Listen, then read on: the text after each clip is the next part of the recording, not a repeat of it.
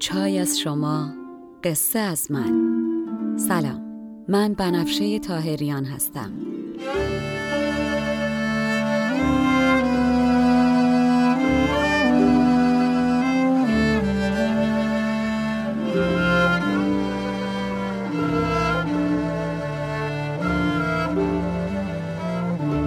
شما به 99 همین اپیزود پادکست چای با بنفشه گوش می‌کنین. من در این پادکست قصه های کهن رو به زبان ساده امروز میگم و لابلاشم بعضی از ابیات رو می‌خونم. تا بدونین قصه آدما از هزار سال پیش تا امروز فرق چندانی نکرده. ما همونیم که بودیم. بریم سراغ قصه.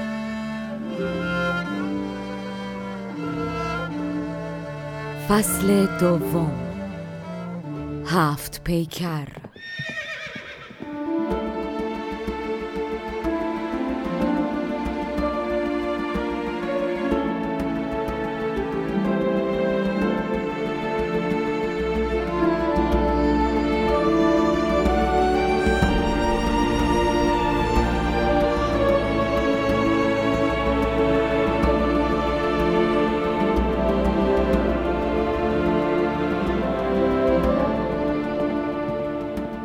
قسمت 38 در قسمت قبل گفتم که روز سهشنبه داستان بانوی سرخ پوش سقلابی بهرام در گنبد سرخ می‌رسه به جایی که شاهزاده دلداده زیرک بعد از همراه کردن و یک دل کردن مردم با خودش و رفتن به کوه و شکست سپاه تلسم شده سنگ و آهن و پیدا کردن در قصر برمیگرده به شهر و میره به قصر پادشاه تا آخرین شرط بانوی حساری رو هم انجام و به سوالاش جواب بده.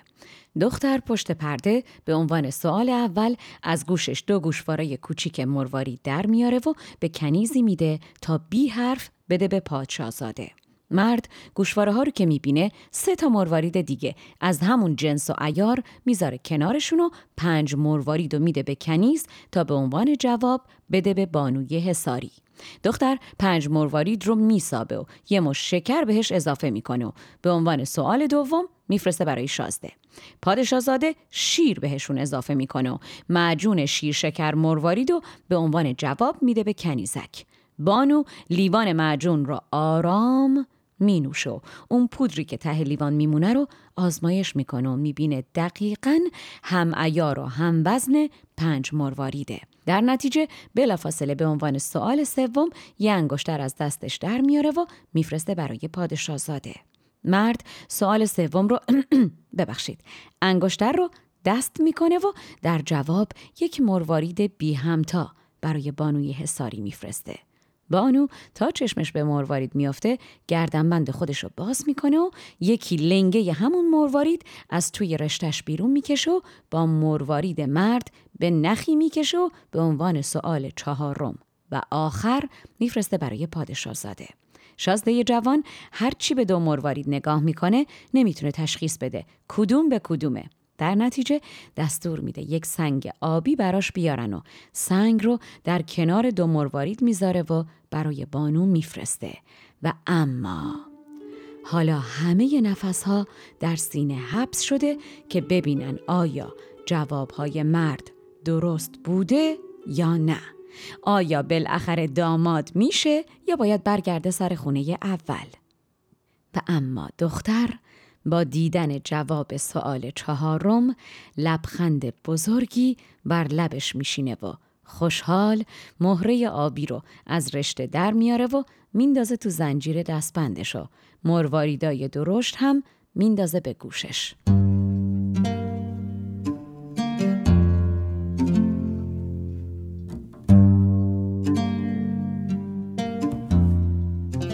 مهربانش چون مهره با دردید مهر بر لب نهاد و خوش خندید. ستودان مهره و دور از سر هوش مهره در دست بست و دور در گوش.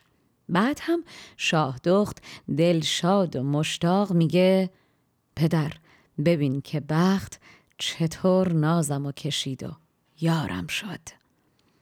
با پدر گفت خیز و کار بساز. بس که بر بخت خیش کردم ناز. بخت من بین چگونه یار من است؟ کین چونین یاری اختیار من است؟ همسری یافتم که همسر او نیست کس در دیار و کشور او. ما که دانا شدیم و دانا دوست دانش ما به زیر دانش اوست. پادشاه که تا اون موقع عین من و شما همچین هاج و واج داشت مراحل امتحان رو نگاه می کرد و نمی‌فهمید بالاخره چی به چی شد و با هر رفت و آمد مرواریدا چه اتفاقی افتاد. اول از اینکه پسر نه تنها در امتحان قبول شده بلکه یه طوری جواب سوالا رو داده که دخترش حالا میگه این مرد از منم داناتره خوشحال از جاش میپره. بعد خیلی کنجکاف پدر از لطف آن حکایت خوش با پری گفت کی فریشت وش؟ آنچه من دیدم از سوال و جواب روی پوشیده بود زیر نقاب. هرچه رفت از حدیث های نهفت یک به یک با منت بباید گفت. والا پادشاه که هیچی. خب معلومه که شما می‌خواین بدونین امتحان چی بود و جواب ها چی. دختر ناز پرورده که هزار نیازمند خونشون رو به پاش ریختن لبخندی به پدر می‌زنه و با همون ناز و اشفه شروع می‌کنه به پرده برداری از راز سوالها و جوابها. ناز پرورده هزار نیاز پرده رمز برگرفت زراز و اما در مورد سوال اول میگه من با تیزهوشی تمام اول با فرستادن دو گوشواره مروارید کوچیکم به شاهزاده گفتم دنیا دو روز و بیارزشه این دو روز رو دریاب. اینجا چه می‌کنی؟ گفت اول که تیز کردم هوش اقد لولو گشهادم از بن گوش. در نمودار آن دو لولو ناب عمر گفتم دو روزه شد دریاب. و پادشاهزاده در جواب با اضافه کردن سه مروارید گفت اگر عمر پنج روز هم بود زود میگذشت. باید از این لحظه استفاده کرد. زود و دیر نداره. شما اگر راست میگی در همین حال من رو دریاب. او که بر دو سه دگر بفسود گفت اگر پنج بگذرد هم زود.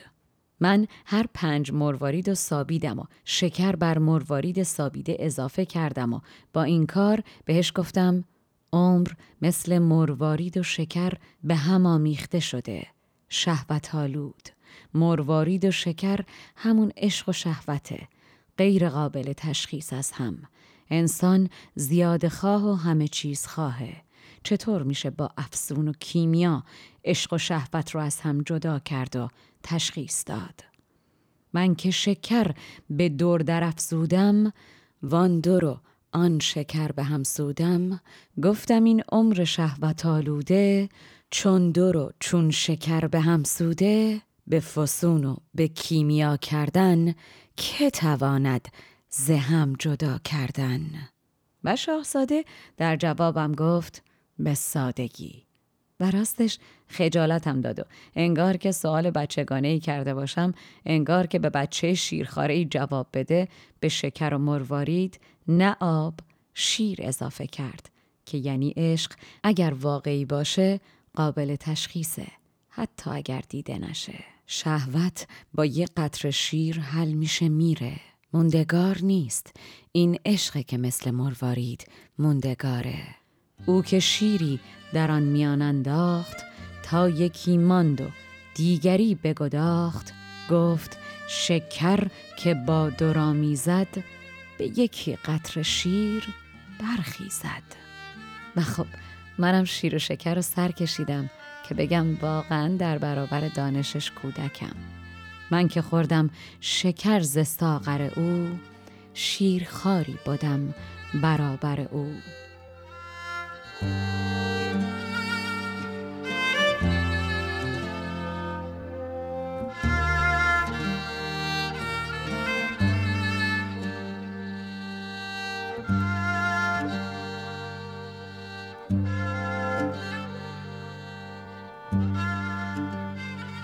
عزیزان هش نگران نباشید. به نظر منم این سوالا از سطح تیزسوشانم بالاتره. دختر ادامه میده و میگه در نتیجه سوال سوم سوال نبود. بانک انگشتری فرستادم به نکاح خودش رضا دادم. عزیزان همونطور که متوجه شدین شاهدخت حساری سوال سومش در حقیقت لاس خشکه و باز کردن در اشوه و ناز و در حقیقت یه جورای خاصکاری بوده. دقت کردین که تا اینجا مرد هیچ جا اعلام نکرده که دل داده یه دختره و فقط به همه گفته من برای تزلم خواهی و متوقف کردن این چرخه بیهوده خودکشی جوانان دارم این کار انجام میدم. و حالا دختر داره ازش خواستگاری می‌کنه. عزیزان دروغ چرا؟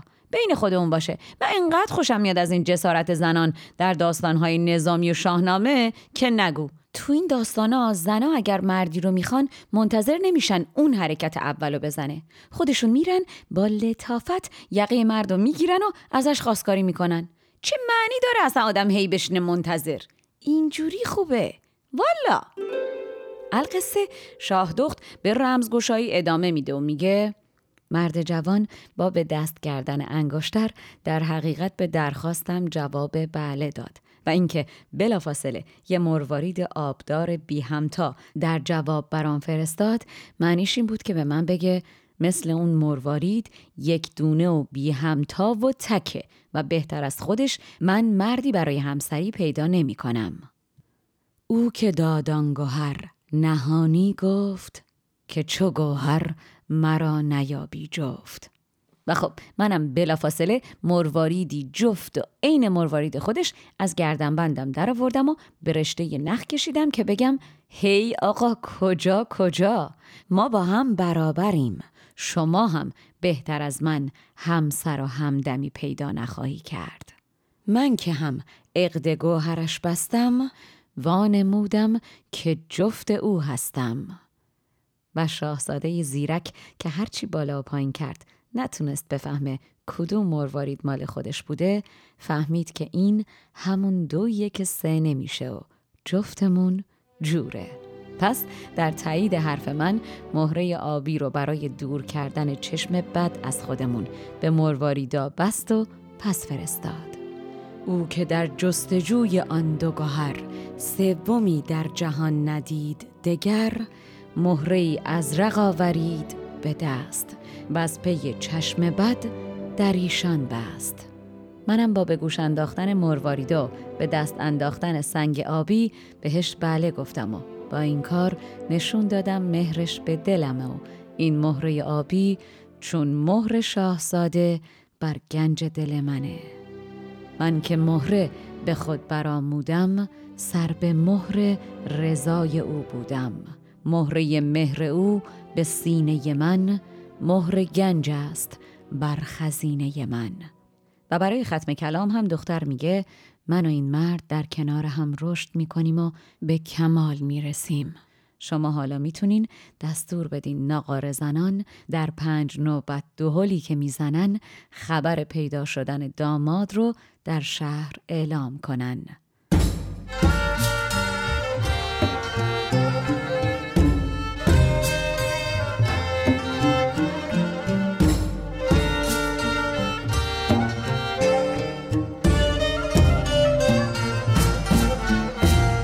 بر وی از پنج راز پنهانی پنج نوبت زدم به سلطانی. عزیزان قبل از اینکه از این بیت رد چیم باید اعتراف کنم نه من و نه دکتر سادات شریفی هرچی بالا و پایین کردیم نتونستیم در مورد این پنج راز پنهانی و اینکه چی هستن به نتیجه برسیم. آقایان دستگردی و ثروتیان هم از کنارش بدون هیچ اشاره گذشتن.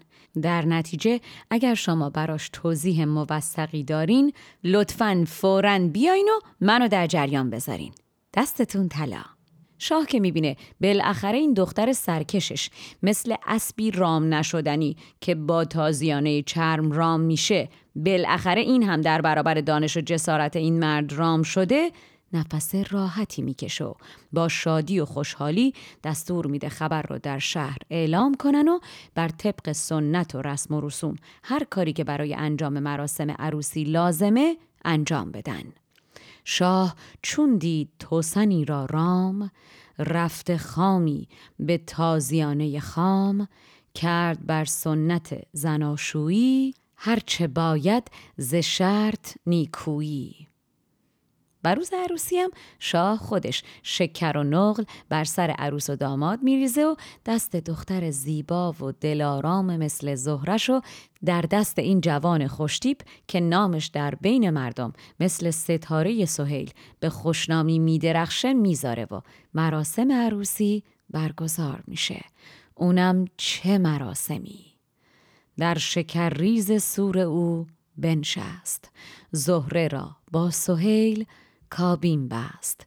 بزمیاراست چون بسات بهشت. بزمگه را به مشک و عود سرشت. آخر شب هم پادشاه با راهی کردن عروس و داماد به شبستانشون خودش میره و این دو سبک روح رو با هم تنها می‌ذاره. کرد پیرایه عروسی راست. سرو و گل را نشاند و خود برخاست. دو سبک روح را به هم بسپرد. خیشتن زان میان گرانی برد. دختر که جوانان برای رسیدن به معدن لعلش کوه میکندن در آغوش مرد انگار بعد از سالها خودش به معدن بزرگی از یاقوت رسیده باشه. مرد جوان که برای رسیدن به این زن جان می‌کند بالاخره بعد از گذشتن از همه موانع و بعد از همه صبوریهاش با دراغوش کشیدن و لمس تن زن انگار جان به تنش رسیده باشه.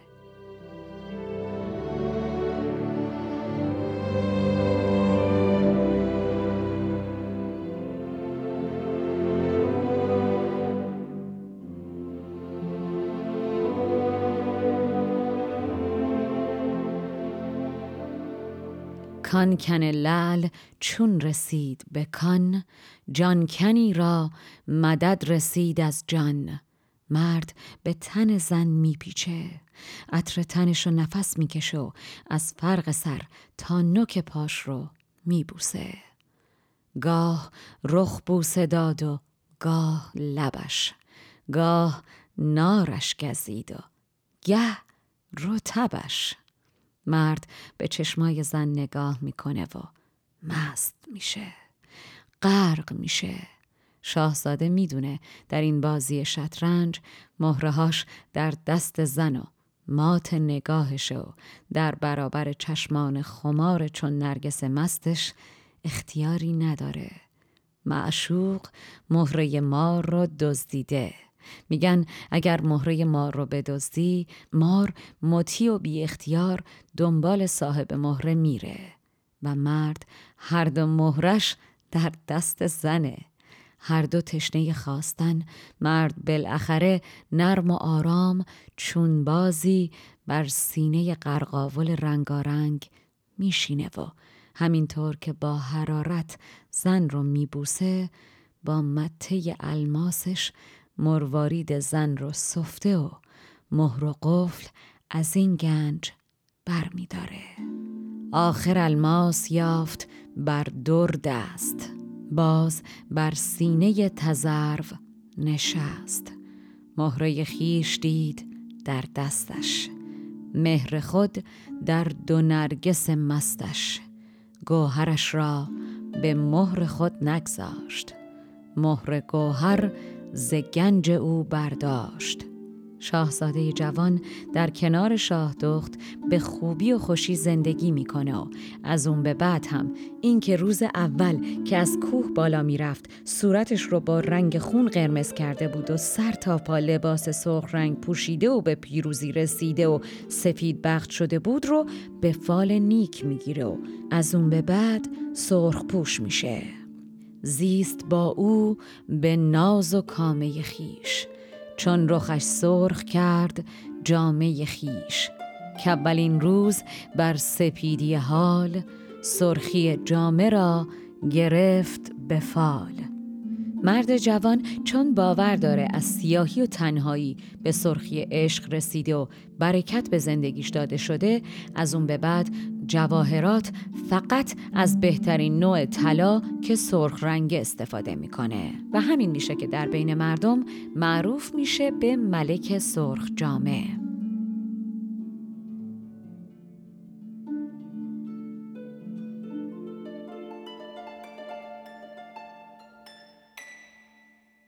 اینجا می‌خوام توجهتون رو به نکته در این بیت که می‌خونم جلب کنم. اگر دقت کرده باشین نظامی در هر گنبد اشاره به های قبل هم می‌کنه. اینجا داره به این اشاره می‌کنه که مرد عاشق از گنبد سیاه رسیده به گنبد سرخ. چون بدان سرخی از سیاهی رست زیور سرخ داشتی پیوست چون به سرخی برات راندندش ملک سرخ جامه خواندندش داستان به اینجا که می‌رسه بانوی سرخ و سفید سقلابی بهرام شروع می‌کنه به تعریف از رنگ سرخ و در مرحله اول میگه هر آرایش و زیور و زینتی با رنگ سرخ زیبا و آراست است. بیدلیل نیست که کیمیاگران به زر که رنگ اصلی و مرغوبش سرخ رنگ هست گوگرد سرخ میگن.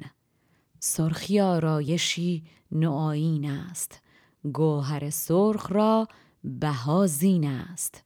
زر که گوگرد سرخ شد لقبش سرخی آمد نکوترین سلبش.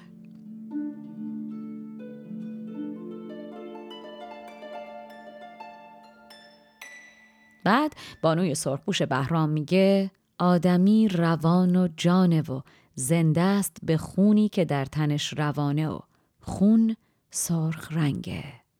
اگر دنبال آدم نیکو نیکو سرشت میگردی به صورت مردم نگاه کن. صورتهای گل انداخته و سرخ نشان نیکویی آدم است. خون که آمیزش روان دارد سرخ از آن شد که لطف جان دارد. در کسانی که نیکویی جویی سرخ رویی است اصل نیکویی. و در مرحله سوم فکر می‌کنید بانوی سرخپوش برای تعریف از سرخی از چی مثال میاره؟ شک نکنین گل سرخ که نشان دلدادگی و عشقه و میگه سرخ گل شاه بوستان نبود گرز سرخی درونشان نبود بالاخره داستان به اینجا که می‌رسه بهرام هم که از دقایقی قبل با توصیفات زن قلبش تندتر کوبیده و لپاش مثل باده ناب گل انداخته و تنش از گرمی خونش داغ و هوس تنانگی به جانش افتاده دستی به تن لطیف و خوشبو و سرخ و سفید مثل گل زنش می‌کشه و نهایتا زن در آغوشش بالاخره هر دو به خوابی شیرین میرن. چون به پایان شدین حکایت نغز گشت پر سرخ گل هوا را مغز. روی بهرام از آن گل افشانی سرخ شد چون رحیق ریحانی. دست بر سرخ گل کشید دراز در کنارش گرفت و خفت به ناز. و خب حالا که این دوتا به خواب رفتن بریم سراغ درس این قسمت و نکته هاش. فکر کنم پرسپولیسیا عشق کردن با این قسمت. والا!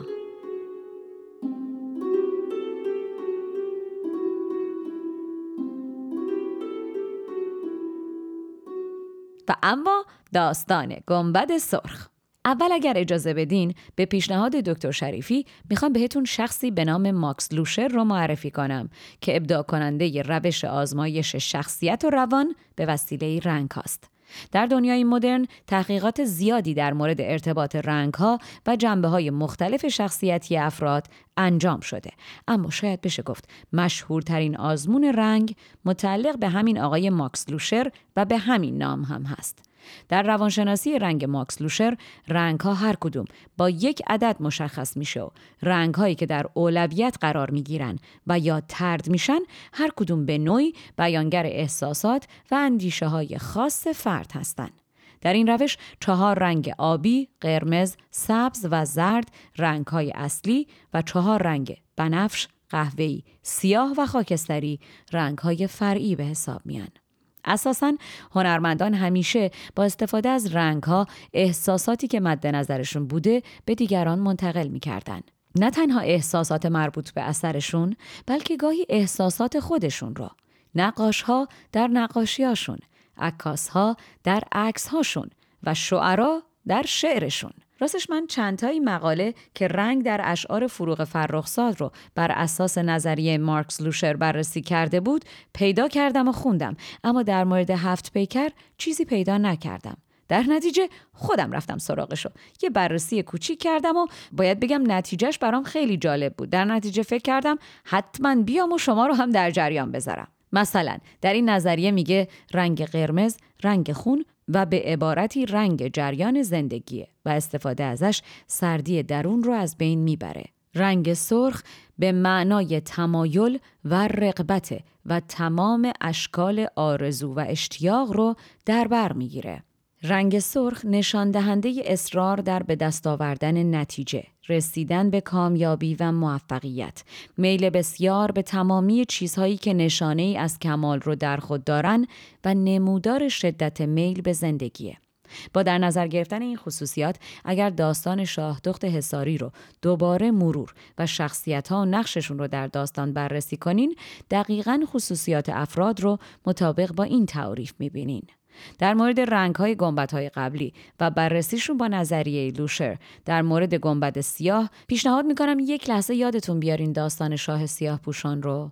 بعد به این توضیحاتی که میدم گوش کنین. در نظریه مارکس لوشر سیاه رنگی که خودش رو نفی می‌کنه.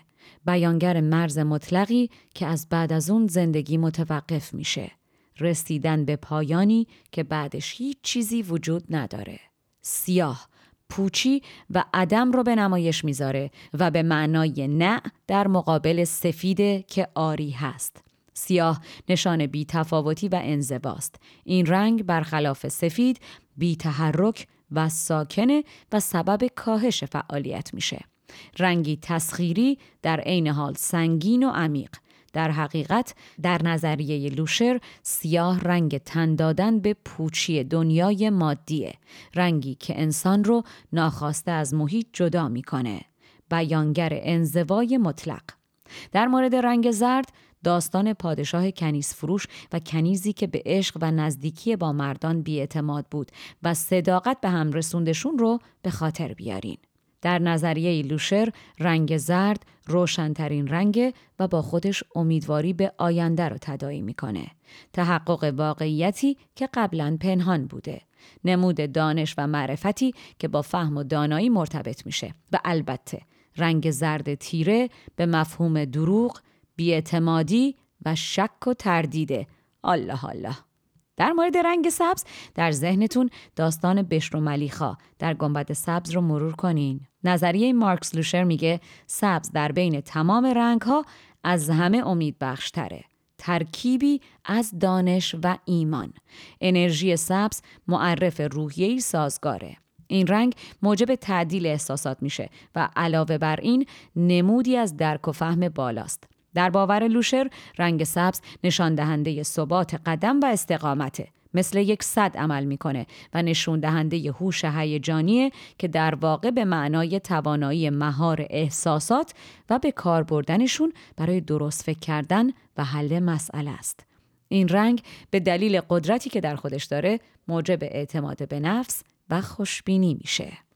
راستش اینا رو که میخوندم با خودم گفتم جلل خالق اون زمان که این همه تکنولوژی برای تحقیقات در دنیا نبوده ما یک دونه نظامی گنجوی داشتیم یک بین الملل حالا بریم سراغ نکته های داستان گنبد سرخ.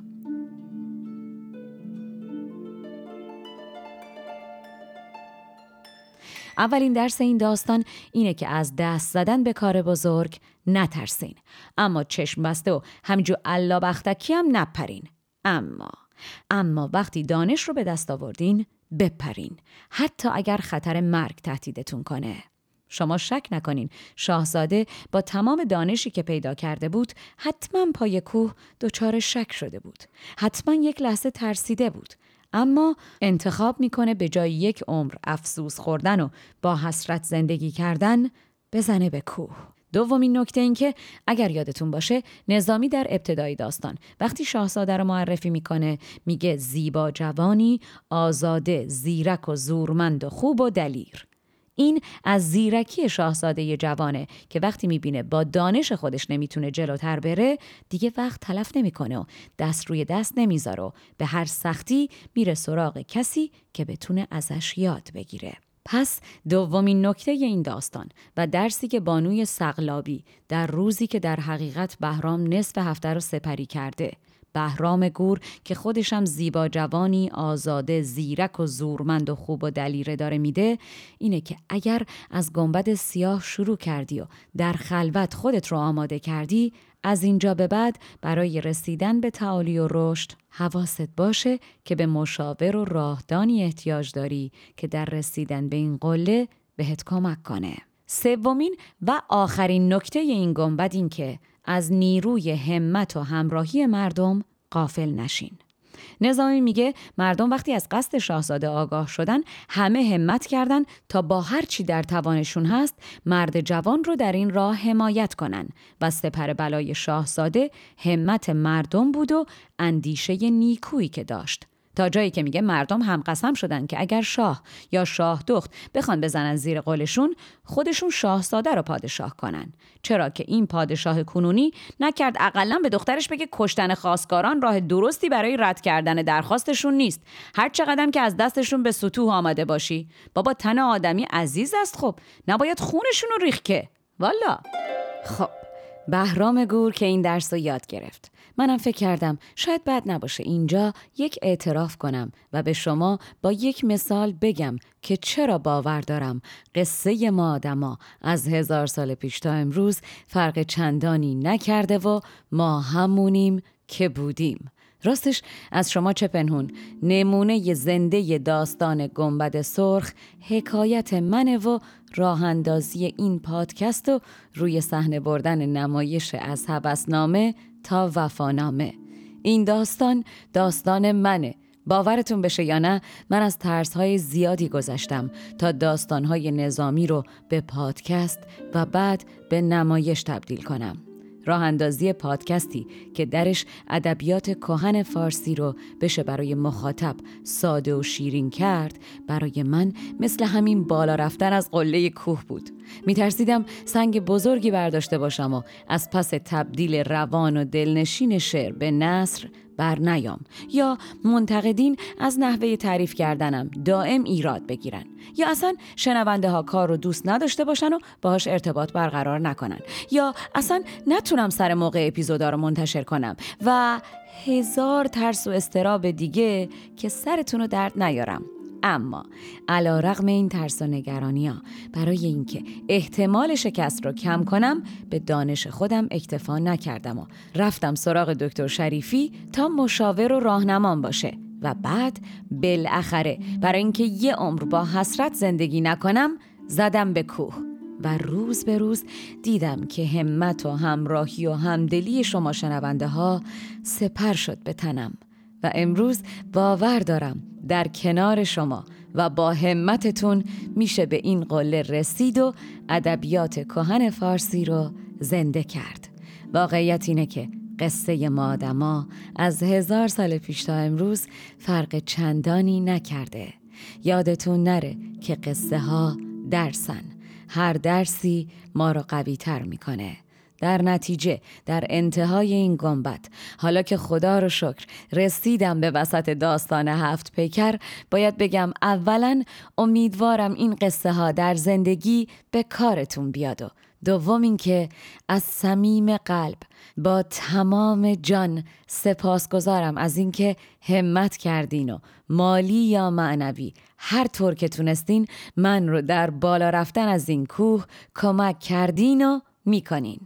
لطفتون به من مدام. این قسمتی که با من شنیدین نوش جونتون. همتتون عالی و تنتون سلامت و جانتون شیرین.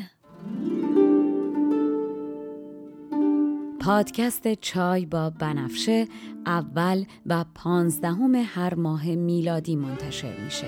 در تولید این پادکست شعرها از نظامی و نویسنده متون من بنفشه تاهریان هستم. مشاور ادبی پادکست دکتر فرشید سادات شریفی.